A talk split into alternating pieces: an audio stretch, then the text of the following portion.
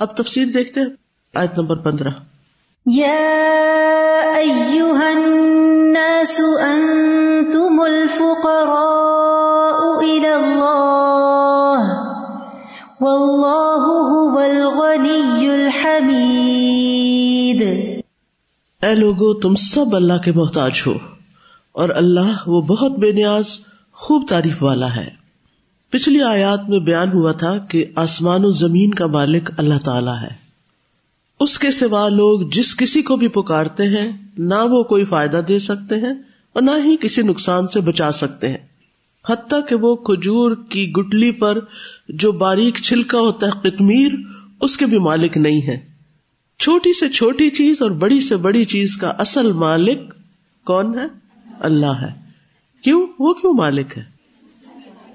اس لیے کہ اسی نے اس کو پیدا کیا، اسی نے بنایا۔ تو جو خالق ہے، وہی مالک ہو سکتا ہے۔ اب پچھلے سارے بیان کے خلاصے اور نتیجے کے طور پر یہاں فرمایا جا رہا ہے کہ لوگوں تم ہی اللہ تعالی کے ہر طرح سے محتاج ہو۔ اپنے وجود میں، اپنی بقا میں، اپنی ہر ضرورت میں۔ لہذا، اپنی ہر ضرورت اسی سے مانگو۔ اور اسی کی عبادت کرو۔ تو یا الناس کہہ کر یہاں پر تمام لوگوں سے خطاب کیا جا رہا ہے۔ مومن، کافر، نیک، بد، چھوٹا، بڑا، مرد، عورت، بادشاہ، فقیر، سب کے سب۔ دنیا میں انسانوں کی جتنی بھی قسمیں ہیں، کوئی کہیں پر بھی رہتا ہے، کوئی کسی بھی اسٹیٹس کا مالک ہے۔ چاہے کوئی بلین ایئر ٹریلین ایئر ہو، وہ سب بھی اللہ کے محتاج ہے دنیا کا مال ان کو اللہ سے بے نیاز نہیں کر سکتا، انہیں اللہ کی ضرورت ہے۔ بلکہ عام طور پر دیکھا گیا ہے کہ جن کے پاس دنیا جتنی زیادہ آتی جاتی ہے، ان کے دل اتنے ہی خالی ہوتے جاتے، کیونکہ سب کچھ دیکھ لیا ہوتا ہے۔ اب ان کے پاس کوئی ایسی چیز نہیں کہ جس کو انجوائے کرے اور وہ ختم نہ ہو۔ تو جس شخص کا اللہ سبحان تعالیٰ کے ساتھ ایک تعلق قائم ہو جاتا ہے، تو پھر اس کی زندگی میں خلا نہیں رہتا۔ اس کو بہت بڑی دولت مل جاتی ہے۔ اور جس کی زندگی میں اللہ رب العزت نہیں، چاہے اس کی زندگی میں ہر چیز ہو یو نیم اٹ ہر ہر نعمت، پھر بھی اس کے دل کے اندر خالی پن ہوگا۔ تو یہاں پکار کر تمام لوگوں کو متنبع کیا گیا ہے۔ اور اس بات کی امپورٹینس ظاہر کی گئی ہے کہ تم اللہ کے محتاج ہو۔ یہاں ان تم الفقرا جملہ اسمیا ہے، جو حسر کا فائدہ دیتا ہے، کیونکہ اس کے دونوں اطراف معرفہ ہیں۔ کچھ پلے نہیں پڑا ہوگا۔ چونکہ یہ نیکسٹ لیول کی تفسیر ہے۔ ایک تو وہ تفسیر ہے جو آپ سنتے ہیں۔ اور یہ تدبر قرآن ہے، تھوڑی سی ایڈوانس تفسیر ہے۔ اس میں تھوڑا سا ہم آیات میں گرامر بھی لے آتے ہیں، کہیں بلاغت لے آتے ہیں، کہیں کچھ اور لے آتے ہیں۔ تاکہ عربی کے اندر جو پاور ہے وہ اس کو بھی محسوس کر سکے۔ جملہ اسمیا تو آپ نے پڑھا ہی ہوگا۔ ہاں اسم تو پڑھا نہ چلے جملہ اسمیا نہ صحیح۔ ٹھیک ہے؟ تو اس میں آپ دیکھیں، انتم بھی اسم ہے اور فقرا بھی اسم ہے۔ اب انتم بھی معرفہ ہے۔ ٹھیک ہے؟ انتم کیا ہے؟ ضمیر ہے جو معرفہ ہے۔ اور فقرا پر ال ہے۔ تو ال کیا کرتا ہے؟ اسم کو معرفہ بنا دیتا ہے۔ تو جس جملے کے اندر معرفہ ہی معرفہ ہو پھر وہ جملہ کیسا ہوگا؟ پاور فل ہوگا۔ اور اس کی وجہ سے حسر کا فائدہ ہوتا ہے۔ حسر کا مطلب ہوتا ہے کہ تم اس میں محسور ہو گئے ہو۔ یعنی اس کے بغیر چارہ ہی کوئی نہیں۔ یہی اصل بات ہے۔ تو یہاں لوگوں کو مخاطب کر کے کہا گیا ہے کہ ان تم الفقرا تم ہی محتاج ہو۔ تو کیا لوگوں کے علاوہ دوسری مخلوق اللہ سے بے نیاز ہو سکتی ہے؟ نہیں، کوئی بھی بے نیاز نہیں ہو سکتا۔ لیکن یہاں پر انسانوں کی بات کیوں کی گئی ہے؟ کہ انسان محتاج ہے کوئی بات ذہن میں آتی؟ یہ نہیں کہا گیا کہ چڑیا توتے محتاج ہیں اور جن بھوت محتاج ہیں، کیونکہ انسان کے لیے یہ ساری چیزیں مسخر کی گئی ہیں۔ انسان کو ان سب پر فوقیت دی گئی، انسان کو عزت دی گئی، انسان کو فرشتوں سے سجدہ کروایا گیا ہے۔ تو جب انسان محتاج ہوا تو نتیجہ کیا نکلے گا؟ سارے محتاج ہیں۔ ٹھیک ہے؟ کیونکہ خلا کا لکم ما فل اردی جمیا اللہ نے تمہارے لیے بنایا جو کچھ زمین میں سارے کا سارا۔ تو جب سب کچھ تمہارا ہے اور تم پھر بھی محتاج ہو، تو جن کے لیے سب کچھ ہے نہیں، وہ تو اور بھی محتاج ہوں گے۔ ٹھیک ہے نا؟ تو لوگوں کے ساتھ اس کو خاص کیا گیا ہے اور اس لیے بھی کہ عام طور پر انسان سمجھتا ہے کہ وہ اللہ سے بے نیاز ہے۔ وہ کیا سمجھتا ہے؟ وہ بے نیاز ہے۔ جب انسان کو دولت مل جاتی ہے جیسے ابو جہل کو دولت مل گئی تھی، یا اس کو سرداری ملی ہوئی تھی، تو اس نے حق کو قبول نہیں کیا، تکبر کیا۔ اور رستغنا اپنے آپ کو وہ کیا سمجھتا تھا؟ کہ مجھے کسی کی ضرورت نہیں ہے۔ جو کچھ میرے پاس ہے، میرے لیے کافی ہے۔ ہاں اگر مجھے نبوت مل جاتی پھر تو ٹھیک تھی۔ لیکن اگر محمد صلی اللہ علیہ وسلم کو ملی ہے تو میں اسے ایکسپٹ نہیں کروں گا کیونکہ میں اپنے آپ کو اس سے بڑا سمجھتا ہوں۔ شیطان کو بھی تو یہ مرض لاحق ہوا تھا نا تکبر کا۔ تو سب تکبر کرنے والوں کے لیے چاہے کارون ہو فرون ہو، حامان ہو، نمرود ہو، شداد ہو، ابو جہل ہو، ابو لہب ہو، یا آج کے دور میں کوئی ایسے انسان ہو کہ جو یہ سمجھتے ہو کہ ہمارے پاس سب کچھ ہے۔ اب ہمیں اللہ کی ضرورت نہیں ہے، تو وہ بہت بڑے دھوکے کا شکار ہے اور اگر ساری کائنات اللہ کی محتاج ہے، تو اے انسان، تم بھی لازمی طور پر اللہ کے محتاج ہو۔ اور یاد رکھیے، انسان دنیا میں بھی اللہ کا محتاج ہے اور آخرت میں بھی اللہ کا ہی محتاج ہے۔ دنیا میں بھی اس کو اللہ کی رحمت چاہیے اور آخرت میں بھی اس کی رحمت کی وجہ سے ہی وہ جنت میں جا سکتا ہے۔ اس کے بغیر نہیں۔ انسان اگر اپنی زندگی کا آغاز دیکھے، تو جو اس کی پیدائش تھی، وہ کتنی کمزوری کی حالت میں ہوئی۔ ایسی تھا نا۔ پہلے تو جب آغاز ہوا یعنی دنیا میں آنے سے پہلے، لم یکن شعی ان مذکورا۔ قابل ذکر چیز ہی نہیں تھا۔ جب کسی کا ذکر ہی نہیں، تو پھر اس کی حیثیت کیا؟ ٹھیک ہے۔ پھر اس کے بعد اللہ نے اس کو ماں کے پیٹ میں پیدا کیا۔ تین اندھیروں کے اندر، تین پردوں کے اندر، اور کس محتاجگی کی شکل میں اگر اس پر کوئی تکلیف وہاں گزرتی ہے تو ماں بھی کچھ نہیں کر سکتی اگرچہ وہ اس کے پیٹ میں ہے۔ آپ نے لیٹسٹ تو سنا ہوگا نا کہ ڈاکٹر پہلے سے ہی ڈائگنوز کر لیتے ہیں، اس پیٹ کے بچے کو یہ بیماری لاحق ہے اور اس کو یہ لاحق ہے، اور بعض اوقات اس کے اندر ہی ٹریٹ کرنا شروع کر دیتے ہیں۔ لیکن ماں کو بھی نہیں پتا ہوتا کہ بچہ کس حال میں ہے۔ تو انسان اپنے وجود کے لیے اللہ کا محتاج پھر پیدائش کے وقت اللہ کا محتاج، پھر جسمانی قوت اور اعضاء کی درستگی میں اللہ کا محتاج۔ اگر اللہ تعالی کسی بچے کو ڈیف اور ڈم پیدا کر دے، بلائنڈ پیدا کر دے، تو ہم کیا کر سکتے؟ کچھ نہیں کر سکتے۔ ٹھیک ہے، بہت سی ٹریٹمنٹ علاج دریافت ہو گئے۔ کیا دنیا کے سارے ڈیف ڈم بچے درست ہو گئے اس علاج سے؟ نہیں، کسی پہ علاج کام کرتا، کسی پہ نہیں کرتا۔ تو اصل مرضی کس کی ہے؟ اللہ ہی کی۔ ہم اللہ ہی کے محتاج ہیں۔ بیماری اور تندرستی میں بھی انسان اللہ کا محتاج ہے۔ وہ ادا مرد تو وہ یشوین جب میں بیمار ہوتا ہوں، وہی مجھے شفا دیتا ہے۔ پھر اسی طرح خوراک رسک اور دیگر جو نعمتیں ہماری ضروریات ہیں، ان سب میں بھی ہم اللہ کے محتاج ہیں۔ اگر اللہ زمین سے ہماری خوراک نہ اگائے تو ہم کہاں سے لے کر آئیں گے؟ اگر زمین کا پانی خشک ہو جائے کل ار تم ان اسب ہما کم غورن فمئی آتی کم معین۔ صورت الملک میں آتا ہے نا، ان سے پوچھیے بھلا دیکھو اگر تمہارا پانی گہرائیوں میں اتر جائے تو کون ہے جو تمہیں نترا پانی لا کر دے، یا بہتا پانی لا کر دے؟ کوئی بھی نہیں، گرمیوں میں بازوقت پانی کا لیول کم ہو جاتا نا، تو کتنی مشکل ہو جاتی ہے۔ تو مما بکم من نعمت فمن اللہ، تمہارے پاس جو بھی کوئی نعمت ہے وہ کہاں سے آئی ہے؟ اللہ کے پاس سے آئی ہے۔ پھر اسی طرح انسان پر اگر کوئی مصیبت آتی ہے، کوئی پریشانی آتی ہے، کوئی غم آتا ہے، اس کو بھی صرف اللہ ہی دور کر سکتا ہے۔ ما يفتح اللہ للناس من رحمت فلا ممسک لها وما يمسک فلا مرسل له من بعده، وهو العزیز الحکیم۔ جو کچھ اللہ لوگوں کے لیے رحمت میں سے کھول دے، اسے کوئی بند کرنے والا نہیں۔ اور جو بند کر دے، تو اس کے بعد اسے کھولنے والا کوئی نہیں۔ اور وہی سب پر غالب کمال حکمت والا ہے۔ پھر اسی طرح ہمارے جان و مال کی حفاظت ہے۔ ہم رات کو سو رہے ہوتے ہیں، کوئی کیڑا ہمارے اوپر آ جائے، کوئی چیز ہمیں کاٹ جائے، تو ہمیں پتا چلے گا۔ لیکن آپ دیکھیں کہ کس طرح مزے سے سوتے ہیں اور کیڑے مکوڑے ادھر ادھر سے گزر جاتے ہیں۔ ایسی پروٹیکشن دی ہوئی کہ کان میں نہیں گھس سکتے، آنکھوں میں نہیں گھس سکتے، منہ میں نہیں چلے جاتے۔ اللہ نے ایسے سسٹم رکھے ہیں کہ دنیا میں رہتے ہوئے بہت سی مخلوقات کے اندر رہتے ہوئے بھی ہر طرف جراثیم اور بیکٹیریاز ہیں، لیکن ہمیں اللہ تعالیٰ اپنے زن سے محفوظ رکھتا ہے۔ اسی طرح کاموں کی تدبیر پلاننگ اس کو ایگزیکیوٹ کرنے میں بھی ہم اللہ ہی کے محتاج ہیں۔ علم کے حصول میں اللہ کے محتاج ہیں۔ اللہ ہی سکھاتا ہے۔ علم کے بعد عمل کی توفیق کون دیتا ہے؟ ہدایت کی دو قسمیں کون سی ہیں؟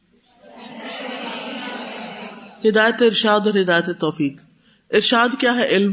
اور توفیق کیا ہے؟ اس علم پر عمل۔ اب ہم پڑھ بھی لیتے ہیں، لیکن عمل کی توفیق بھی کون دیتا ہے؟ اللہ ہی دیتا ہے۔ اس لیے ہمیں دعا کرتے رہنا چاہیے کہ اے اللہ، ہمیں ایک لمحے کے لیے بھی ہمارے نفس کے حوالے نہ کرنا۔ کہ ہم کسی وقت یہ سمجھنے لگے میں سب کچھ خود ہی کر سکتا ہوں۔ مجھے کسی کی ضرورت نہیں۔ وہ دعا یاد ہے؟ کون سی دعا ہے؟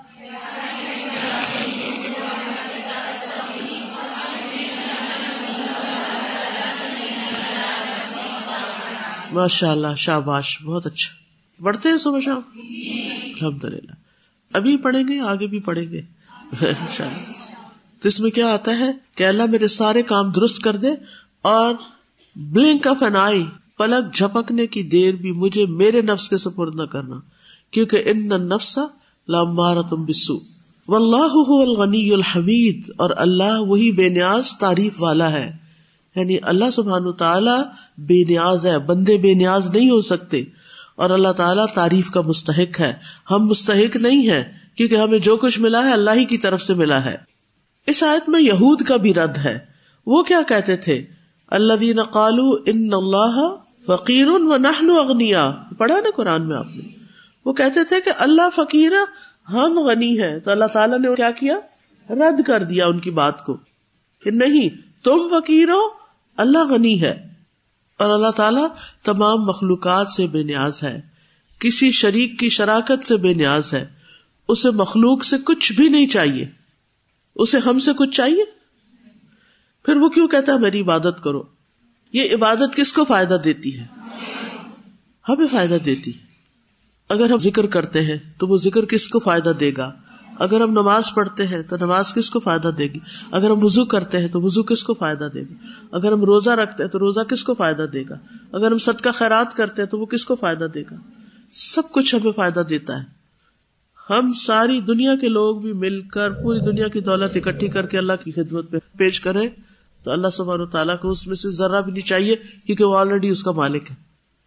یعنی آپ دیکھیں کہ اگر کوئی کسی چیز کا مالک ہو، مثلاً آپ میں سے کوئی اس پلیٹ کا مالک ہے تو میں اسے کہوں، یہ آپ لے لیں، آپ کی خدمت پہ ہدیہ ہے۔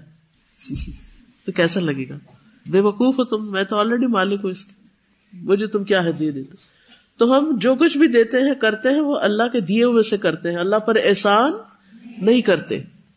اس لیے کبھی بھی کسی عبادت پر، کسی نیکی کے کام پر کوئی آسان ہو یا مشکل ہو، یہ نہ کہا کرے ہائی کیا مصیبت ہے، پھر یہ کرنا پڑ رہا ہے۔ کب تک کروں؟ روز کرنا پڑتا ہے۔ دن چھوٹے ہو گئے، ہر تھوڑی دیر بعد اذان ہو جاتی۔ ایسی باتیں نہیں کرنی چاہیے۔ جب بھی ہو اذان تو شکر کرے، جواب دے کر دعا کی قبولیت کا وقت آ گیا ہے۔ شیطان بھاگ گئے۔ اللہ تعالیٰ کامیابی کی طرف بلا رہے حی الفلاح، حی السلام آپ خوش قسمت ہے جن کو دن میں پانچ دفعہ ایک نہیں، کئی اذانیں سننے کا موقع ملتا ہے۔ ایک اذان مس ہو جائے تو دوسری بستی سے شروع ہو جاتی، دوسری مس ہو جائے تو تیسری سے۔ اس سے بھی لوگ تنگ پڑتے یہ کیا اتنی ساری اذانیں اس کو بھی پازیٹو لیں۔ بعض اوقات ایک اذان ہوتی ہے تو ہم واش روم کے اندر ہوتے ہیں۔ تو ہم کیا کرتے ہیں؟ اس کو جواب نہیں دے سکتے۔ باہر نکلتے تو دوسری شروع ہو جاتی شکر ہے، موقع مل گیا۔ تو الحمد للہ نیکی کا جو بھی موقع ملے نیکی کی جو بھی توفیق ملے، اس پر کیا کرے خوش ہو جائے کہ یہ سب کچھ میرے اپنے فائدے کا ہے۔ اس میں کسی اور کا کچھ بھی فائدہ نہیں ہے۔ عبادت کرنے میں آپ کا کیا فائدہ؟ ہے اللہ تعالیٰ کا قرب نصیب ہوتا ہے۔ قرب سے کیا فائدہ ملتا ہے؟ اللہ کے قرب کا فائدہ یہ ہوتا ہے کہ انسان کو لونلینس فیل نہیں ہوتی، وہ تنہائی کو بھی بہت انجوائے کرتا ہے۔ کہ اس وقت میں اپنے رب کے ساتھ ہوں۔ اللہ کی رحمت آتی ہے اور دل میں سکون آتا ہے۔ معاملات درست ہوتے ہیں، اللہ کا ڈر پیدا ہوتا ہے۔ گناہ معاف ہوتے ہیں، یس، گناہ معاف ہوتے ہیں۔ نیکیوں کی توفیق ملتی اور لائف کا پرپز فلفل ہوتا ہے، ٹھیک ہے۔ اور صبر آتا ہے اور یس، آخرت میں اللہ کا دیدار حاصل ہوگا، اللہ کی رضا حاصل ہوگی، کامیابی حاصل ہوگی۔ بے شمار فائدے آپ غور تو کریں۔ اس لیے کسی بھی عبادت سے تنگ نہیں ہونا۔ آپ یہ کہ اس میں تو میرا فائدہ ہی فائدہ ہے۔ اللہ کو مخلوق سے کچھ نہیں چاہیے۔ جب اللہ تعالیٰ نے یہ فرمایا نا، وما خلقت الجن والانس الا ليعبدون، تو ساتھ ہی یہ فرما دیا، ما اريد منهم من رزق وما اريد ان يطعمون۔ میں ان سے کوئی رزق نہیں چاہتا اور نہ میں یہ چاہتا ہوں کہ وہ مجھے کھلائیں۔ اسے بندوں کی عبادت کی بھی ضرورت نہیں۔ قربانی کے گوشت اور خون کے بارے میں اللہ تعالیٰ کیا فرماتے ہیں؟ لن ينال الله لحومها ولا دماؤها ولكن يناله التقوى منكم اللہ کو نہ ان جانوروں کا خون پہنچتا ہے، نہ گوشت پہنچتا ہے۔ یہ تو تم نے کھا لینا ہے۔ ہاں؟ گوشت تو تم خود کھاؤ گے۔ اللہ کو تمہارے دل کی حالت، کس جذبے اور کس شوق سے قربانی کی وہ پہنچتا ہے۔ کیا اللہ کو ہمارے شکریہ کی ضرورت ہے جو ہم نعمتیں اللہ کی کھا لیتے ہیں، استعمال کرتے ہیں؟ نہیں۔ وہ من شکر انما یش کرو جو شکر ادا کرتا ہے وہ اپنے فائدے کے لیے کرتا ہے، اپنے آپ کو فائدہ پہنچاتا ہے۔ شکر کا کیا فائدہ ہوتا ہے؟ نعمتیں باقی رہتی ہیں، نعمتوں میں اضافہ ہو جاتا ہے۔ تو فائدہ ہمیں ملا نا۔ اور ناشکری سے کیا ہوتا ہے؟ پہلی بھی چلی جاتی ہے۔ ٹھیک ہے۔ اچھا یہاں اس آیت میں آپ دیکھیے کہ اللہ تعالیٰ غنی ہونے کے ساتھ ساتھ قابل تعریف بھی ہے۔ صرف غنی نہیں، بلکہ قابل تعریف بھی ہے۔ یعنی اللہ کے غنا کی بنا پر تعریف کی جا رہی ہے، کیونکہ وہ اس غنا کے ساتھ دوسروں پر سخاوت کرتا ہے۔ بنو آدم بھی کبھی غنی ہوتے ہیں، مالدار ہو جاتے ہیں، لیکن عام طور پر مالدار قابل تعریف نہیں ہوتے۔ کیوں؟ آپ کے خاندان میں کوئی شخص بہت مالدار ہو تو آپ اس کی تعریف کرتے رہتے ہیں۔ کیوں؟ کیوں نہیں کرتے؟ کیونکہ وہ آپ کو کم ہی دیتا ہے کچھ۔ حسد بھی پیدا ہوتا ہے۔ اور عام طور پر مال کی وجہ سے آپ سمجھتے ہیں کہ آپ کو بڑا روب دبدبا ہے، لیکن دوسرے لوگ دل میں قدر نہیں کرتے جب تک آپ ان کو دینا۔ ہاں دینے والے جو سخی ہوتے ہیں، ان کو فائدہ ہوتا ہے۔ کیونکہ عام طور پر جو مالدار ہوتے ہیں، پھر ان کے اندر ایک ویکنیس ہوتی ہے کہ وہ اس مال کی وجہ سے دوسروں کو کنٹرول کرنے کی کوشش کرتے ہیں۔ تسلط اور غلبہ جمانے کی کوشش کرتے ہیں۔ لوگوں پر فخر کرتے ہیں، ٹھیک ہے؟ تو مالدار ہونے کا مطلب تو یہ ہے کہ اللہ نے آپ کو دیا تاکہ آپ اس میں سے دوسروں کی مدد کریں، اور جب آپ کرتے ہیں تو بے پناہ تعریف بھی ہوتی ہے، اور جو نہیں کرتے تو پھر اتنا ہی برا بھلا بھی کہا جاتا ہے۔ تو اللہ تعالی غنی ہے، قابل تعریف ہے، اور لوگوں کو وہ نعمتیں عطا کرتا ہے، اپنے فضل سے عطا کرتا ہے۔ جس کی وجہ سے پھر لوگ اس کی حمد و ثنا کرتے ہیں۔ تو اس آیت سے جو باتیں ہم نے سیکھی، ان میں سے نمبر ون یہ ہے کہ تمام مخلوق اللہ کی محتاج ہے دوسری بات، ہم تمام حالات میں اللہ کے محتاج ہیں۔ تیسری بات، اللہ ہر ایک سے بے نیاز ہے۔ چوتھی بات، اللہ کا غنی ہونا حمد کے ساتھ ملا ہوا ہے۔ تو اللہ ہی تعریف کے لائق ہے۔ ہم دنیا میں جو کچھ بھی کما لیں اگر اس کی بنا پر ہماری کوئی تعریف بھی کرتا ہے تو یہ بھی اللہ کا فضل ہے ورنہ ہم اس کے بھی مستحق نہیں ہوتے۔ ٹھیک ہے؟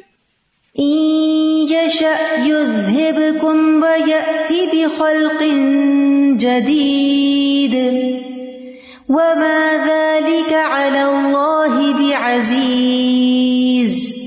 اگر وہ چاہے تم سب کو لے جائے۔ اور ایک نئی مخلوق کو لے آئے۔ اور یہ بات اللہ پر کچھ مشکل نہیں ہے۔ تو اس آیت کا مطلب یہ ہے کہ اللہ سبحان تعالی بے نیاز ہے، قادر مطلق ہے۔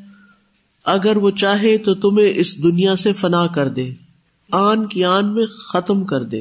اور صفایا کر کے تمہاری بستی کا یہاں کوئی نئی مخلوق پیدا کر دے۔ اللہ تعالیٰ کے لیے کچھ مشکل نہیں۔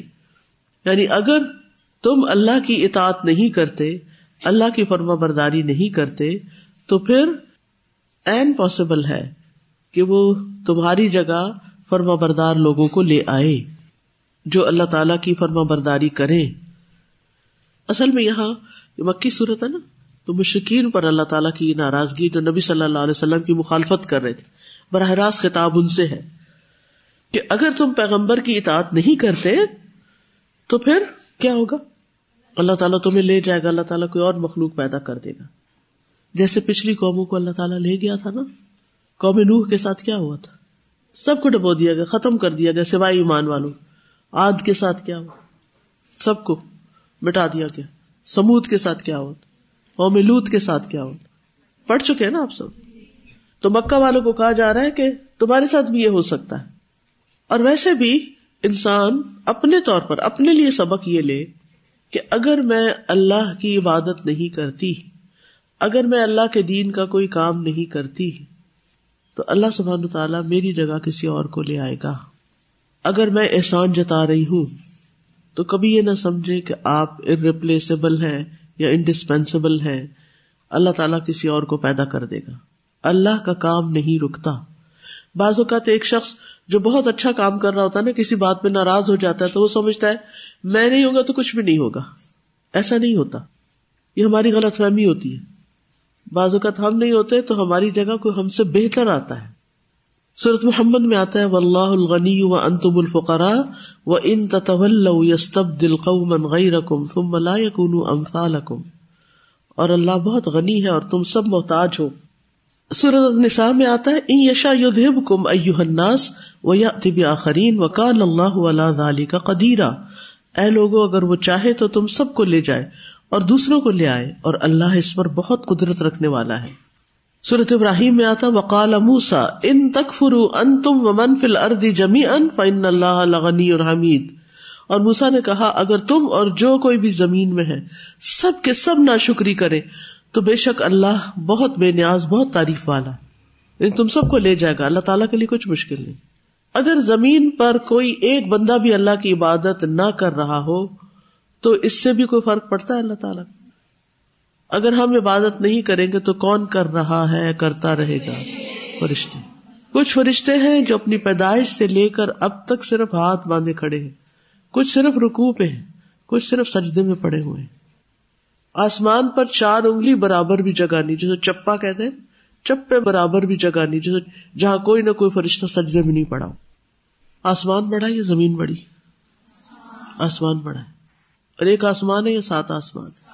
سات آسمان۔ کتنی بے شمار ان گنت مخلوق اللہ کی عبادت کر رہی۔ اگر ہم نے نہ کی تو کوئی فرق پڑ جائے گا؟ کچھ بھی نہیں ہوگا۔ وما کا اللہ بھی عزیز۔ اور ایسا کرنا اللہ کے لیے کچھ بھی مشکل نہیں۔ کیا کرنا مشکل نہیں؟ تم لوگوں کو لے جانا۔ تو اس آیت میں اللہ کی کامل قدرت کا بیان ہے۔ ٹھیک ہے؟ کیا قدرت ہے اللہ کی؟ کہ وہ انسانوں کو ختم بھی کر سکتا ہے اور انسانوں کو پیدا بھی کر سکتا ہے۔ پھر اللہ تعالی کی مشیت کا اس بات ہے۔ مشیت کیا ہوتی ہے؟ آپ نے پڑھا ہوگا۔ مشیت۔ اللہ کا ارادہ۔ جیسے کہتے ہیں ان شاء اللہ تو ہم کیا کہہ رہے ہوتے؟ اگر اللہ نے چاہا، اللہ کا عزن ہوا، اللہ کا ارادہ ہوا تو یہ کام ہوگا۔ تو ایک ہمارا ارادہ ہوتا ہے اور ایک اللہ کا ارادہ ہوتا ہے۔ جب دونوں میں موافقت ہوتی ہے تو کام ہوتا ہے۔ اگر ہمارا ارادہ ہو اور اللہ کا ارادہ نہ ہو اس کام کے کرنے کا، تو کیا ہوتا ہے؟ کام نہیں ہوتا۔ اور اس کے ارادے یا اس کی مشیت کے پیچھے حکمت ہوتی ہے۔ یہ بھی یاد رکھیے۔ اللہ کی مشیت کے پیچھے کیا ہوتی ہے؟ حکمت. حکمت کیا ہوتی ہے؟ اللہ تعالی زیادہ بہتر جانتا ہے کہ یہ کام ہونا چاہیے یا نہیں ہونا چاہیے۔ اس کے ہونے میں فائدہ یا نہ ہونے میں فائدہ ہے؟ اور وہ اس کے مطابق کرتا ہے۔ بعض اوقات ہم ایک کام چاہتے ہیں کہ یہ ہو جائے ہماری زندگی میں اور ہم اس کے لیے ڈیسپریٹ ہوتے ہیں۔ ہوتے ہیں نا؟ لیکن وہ نہیں ہو کے دیتا۔ ہم بہت پریشان ہوتے ہیں، دعائیں مانگتے ہیں، ہم نے اتنی کوشش کی، اتنی کوشش کی، نہیں ہوا یہ کام۔ کچھ بھی ہو سکتا ہے۔ کیونکہ ابھی اللہ کا ارادہ نہیں ہوا۔ اب اس کی حکمت ہے تو اللہ ہی جانتا ہے۔ بازو کا تو ایک چیز ڈیلے ہوتی جیسے ابراہیم علیہ السلام تو اللہ کے دوست تھے۔ ہم سب سے زیادہ تھے نا اللہ کے قریب۔ ان کی اولاد کب ہوئی تھی؟ سو سال بعد۔ بہت دیر سے۔ حضرت زکری علیہ السلام کتنی عمر کے ہو گئے تھے کہ ان کے بچے ہوئے؟ جی آپ سوچیے کہ اتنی دیر سے۔ اور وہ دعائیں مانگ رہے تھے یا نہیں؟ مانگ رہے تھے۔ لیکن اللہ کا ارادہ نہیں تھا۔ جب اللہ کا ارادہ ہوا تو کام ہو گیا۔ اب یہ ڈیلیز کیوں ہوتے ہیں؟ اس کی حکمت میں اور آپ نہیں جانتے۔ یہ صرف اللہ جانتا ہے۔ کبھی کسی بچی کی شادی میں بہت ڈیلے ہو جاتی۔ وہ بہت ڈیسپریٹ ہوتی کہ کیوں ہو رہا ہے میرے ساتھ؟ مایوسی ہونے لگتی۔ اب تو یہ ہوگی نہیں۔ اللہ تعالیٰ کہیں سے رحمت کا دروازہ کھول دیتا ہے۔ اتنی دیر کیوں نہیں ہوئی؟ اللہ کو سکھانا چاہتا تھا۔ اللہ کے کسی بھی فیصلے میں ظلم نہیں ہوتا۔ ہمیں لگ رہا ہوتا ہے کہ ایک چیز ہم سے ڈیلے ہو رہی ہے اور ٹھیک نہیں ہے۔ لیکن اللہ تعالیٰ کو کچھ اور پتا ہوتا بعض اوقات اللہ تعالی کی محبت کی وجہ سے آپ سے کوئی نعمت روک لی جاتی، یا کوئی نعمت دے کر لے لی جاتی۔ جیسے کسی کا بچہ پیدا ہوا اور پھر وہ فوت ہو گیا۔ اللہ نے دیا اور اللہ کا تھا، اللہ نے لے لیا۔ کیا ناراض ہونے کی کوئی گنجائش ہے؟ نہیں۔ ام سلیم کا واقعہ یاد کرنا چاہیے، ہمیشہ پڑھا ہوا نہیں پڑھا تو پڑھ لے۔ بہت ایمان افروز واقع تمام خواتین کے سامنے ام سلیم کا واقعہ ہونا چاہیے۔ تو ہر چیز میں اللہ کی مشیت کار فرما ہوتی ہے۔ اب آپ کہہ رہے ہوں گے کہ اتنی لمبی تفسیر کر رہی ہیں۔ یہ تفسیر نہیں ہے، یہ ہماری روز مرہ زندگی کے وہ واقعات ہیں جن کے بارے میں ہمیں قرآن سے سبق سیکھنا چاہیے۔ کیونکہ اگر ہم قرآن میں پڑھ لیتے ہیں، مشیت ارادہ ہے اللہ کا اور اللہ چاہے تو سب کچھ ہوتا ہے، رٹ رٹا کے جملے ہم یاد کر لیں۔ لیکن جب موقع آئے، مسئلہ درپیش ہو، اپنی عملی زندگی میں اس کی امپلیمنٹیشن کا وقت آئے، تو ہمیں یہ سب کچھ بھولا ہوا ہو۔ کوئی فائدہ پڑنے کا؟ آپ نے تو پھر وقت ضائع کیا۔ اس وقت آپ سب اپنے بارے میں سوچیں۔ وہ کون سی چیز ہے جس کے لیے آپ دعائیں کرتے ہیں؟ آپ روتے ہیں، آپ تڑپتے ہیں، آپ اللہ سے مانگتے ہیں، لیکن وہ ہو نہیں رہی۔ حالانکہ اللہ چاہے تو ایک آن کی آن میں کر دے۔ کیونکہ اللہ کے لیے وما ذالی کا اللہ بے عزیز اللہ پر کچھ کام مشکل نہیں ہے۔ جب کوئی کام نہیں ہو رہا تو آپ کو کیا سوچنا چاہیے؟ ابھی اس کا وقت نہیں آیا، اور کیا سوچیں گے؟ اس میں اللہ کی کوئی حکمت ہے؟ اور کیا سوچیں گے؟ فی الحال میرے لیے یہی بہتر ہے، اور؟ میں اس کام کے لیے بھی تیار نہیں، اور؟ ہو سکتا ہے میرے حق میں یہ بہتر ہی نہ ہو، اور؟ جب اللہ چاہیں گے تو کر دیں گے، تو پھر ہم دعا چھوڑ دیں؟ نہیں، دعا نہیں ہم چھوڑیں گے، کیونکہ اللہ تعالیٰ چاہتا ہے کہ ہم دعائیں مانگتے رہے مانگتے رہے مانگتے رہے مانگتے رہے دعا کیا ہے؟ عبادت۔ تو ہم عبادت کرتے رہے کرتے رہے بعض اوقات ایک انسان کے اپنے عمل کچھ خاص نہیں ہوتے۔ تو اللہ تعالیٰ کسی مشکل میں ڈال دیتا ہے۔ تو بندہ دعائیں کرنے لگ جاتا ہے۔ اب ان دعاؤں کی وجہ سے اس کا درجہ بڑھنے لگ جاتا ہے۔ ٹھیک ہے نا؟ تو اس لیے کسی حال میں بھی اللہ سے ناراض نہیں ہونا، اللہ سے محبت میں کمی نہیں آنی چاہیے۔ اللہ سے کوئی شکوا نہیں ہونا چاہیے۔ اللہ کی عقل بڑی ہے یا ہماری؟ بالکل اللہ پر اعتماد ہونا چاہیے یا اپنے آپ پر اعتماد ہونا چاہیے؟ اگر ہمارا ایمان صحیح ہو جائے نا، ہماری زندگی بہت آسان ہو جائے۔ یہ ایمان میں کمی ہے جس کی وجہ سے ہم زیادہ تر پریشانیوں اور مشکلات کا شکار رہتے ہیں۔ بہرحال، اس آیت سے اللہ کی مشیت کا اس بات ہوتا ہے یشا میں، اگر اللہ چاہے۔ اور اس آیت کے فوائد میں سے یا اس آیت میں اور سبق ہے اس میں سے ایک یہ بھی ہے کہ اس میں اللہ کی مخالفت سے ڈرایا گیا ہے۔ کیونکہ اللہ تعالیٰ نے ڈرایا، دھمکایا۔ اگر چاہے تو تمہیں لے جائے گا۔ با صلف صالحین کہتے ہیں، جب بندے اللہ کے حکم کو ضائع کر دیتے ہیں، تو وہ اللہ کی بارگاہ میں کس قدر حقیر ہو جاتے ہیں کہ اللہ تعالی ان کو دنیا میں بھی نہیں رکھنا چاہتا، لے جاتا ہے وہ۔ یہ نافرمانیوں کی وجہ سے ہوتا ہے۔ ٹھیک ہے؟ یہ جو بات ہے نا کہ ہم ہر چیز کے لیے محتاج ہیں۔ ابھی جب یہ سیلاب آیا، تین مہینے تک اس علاقے میں بارشیں تھیں جہاں سالوں بارش ہی نہیں ہوتی۔ ایک قطرہ نہیں ٹپکتا۔ خوش سالی تھی اس سے پہلے، قحط تھا اور پھر جب بارشیں آئیں تو تین مہینے کوئی روکنے والا نہیں تھا۔ پھر جو کھڑا پانی ہے، اسے کوئی خوش کرنے والا نہیں ہے۔ ابھی تک کچھ علاقوں میں کہ پانی اتر ہی نہیں رہا جب تک کہ عزن نہ آ جائے کہ یہ پانی زمین جو ہے اپنے اندر جذب کر لے۔ اس کے بعد جتنے بڑے بڑے بھی لوگ تھے، وہ زمینیں بنجر ہو گئیں۔ کھڑی فصلیں بالکل ختم ہو گئیں۔ یہاں اور وہاں۔ شاید ہم نے کبھی، میں نے خود نے سبزی کی دکان پہ کھڑے ہو کے اس طرح شکر نہیں ادا کیا جو میں نے وہاں حال دیکھا تھا۔ ابھی تک بھی، کچھ عرصے پہلے تک بھی، جب مارکیٹ جاتے تھے، کوئی سبزی ہی نہیں تھی، کوئی پھل ہی نہیں تھا، کیونکہ ساری فصلیں تباہ ہو گئی جو آتا بھی تھا تھوڑا بہت، اتنا باسی اور اس کی قیمت کیا تھی کہ جو تیس روپے پالک کی گڈی تھی وہ تین سو روپے پہ بکتی تھی۔ اور اس گڈی کو جو ہم نارمل دیکھتے ہیں، اسے ہاف کر کے بیچا جا رہا تھا۔ اور یہ حال تھا اس میں سبزی کا۔ تو جب میں نے وہاں سے آ کے دیکھا، میں نے کہا الحمد للہ یہ تو کبھی سوچا ہی نہیں تھا کہ سبزی کی دکان پر جائیں اور وہاں تر و تازہ سبزی ہو۔ یعنی پیسے دے کر بھی وہاں کچھ نہیں تھا لینے کے لیے۔ اور جو لوگوں کے حال ہوئے کہ جو اچھے اچھے گھر میں بسے لوگ تھے، جو اپنے کاروبار کرتے تھے، دکانیں تھیں، بچے تھے، وہ ایسے بہ گئے یعنی ہم نے وہ بہتے دیکھے کہ بچے گلیوں میں تھے اور وہ بہ رہے تھے۔ سارے مویشی بہ رہے تھے اور ان کا وہ کام ہی وہی تھا، روزگار ہی وہی تھا، مویشی پالنا اور کرنا۔ اور پورا پورا لائف اسٹاک چلا گیا۔ اور حتیٰ کہ وہ اس حد تک محتاج ہو گئے کہ اپنے دوسرے علاقوں میں لوگوں کی طرف گئے۔ اور آج تک ابھی تک وہ اس طرح محتاج ہیں کہ وہ لوگوں سے کہنا پڑتا ہے کہ کوئی ہمیں راشن دے دے اور تو اللہ سے ڈرنا چاہیے کہ جس حال میں آج ہم ہیں۔ ہر حال میں شکر ادا کرتے رہے تاکہ نعمتیں باقی رہے جزاکم اللہ خیرن کثیرہ واخر دعوانا ان الحمد للہ رب العالمین۔ سبحانک اللہم و بحمدک۔ اشہد اللہ الہ الا انت۔ استغفرک و اتوب الیک۔ السلام علیکم و رحمۃ اللہ وبرکاتہ۔